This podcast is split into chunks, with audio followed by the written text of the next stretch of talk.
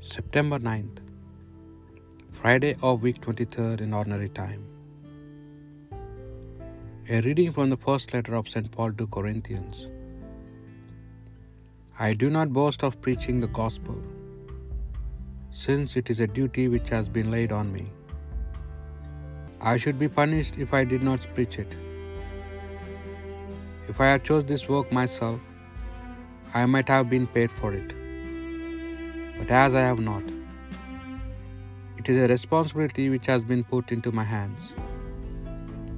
Do you know what my reward is? It is this in my preaching, to be able to offer the good news free and not insist on the rights which the gospel gives me. So, though I am not a slave of any man, I have made myself the slave of everyone, so as to win as many as I could. I made myself all things to all men in order to save some at any cost. And I still do this for the sake of the gospel, to have a share in its blessing. All the runners at the stadium are trying to win, but only one of them gets the prize. You must run in the same way, meaning to win. All the fighters at the game go into strict training. They do this just to win a breath that will wither away. But we do it for a breath that will never wither. That is how I run, intent on winning. That is how I fight, not beating the air.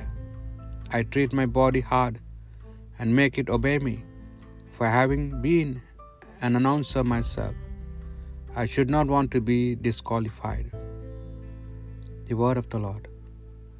How lovely is your dwelling place, Lord, my mighty God.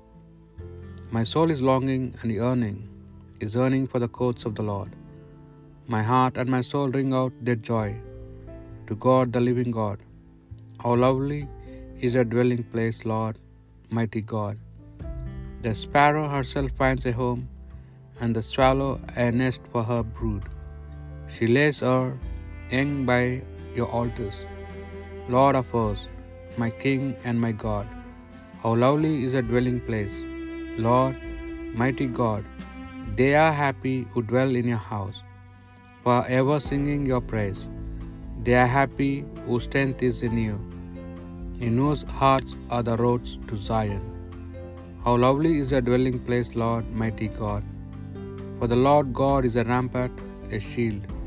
He will give us his favor and glory.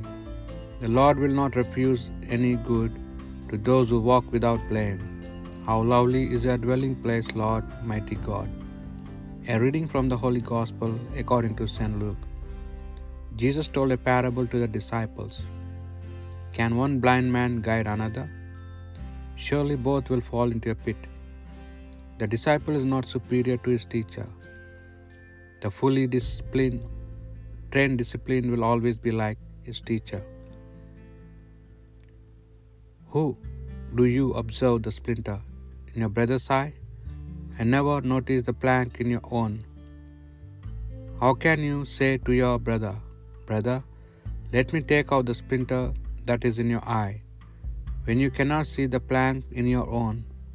Hypocrite, take the plank out of your own eye first, and then you will see clearly enough to take out the splinter that is in your brother's eye. The Gospel of the Lord.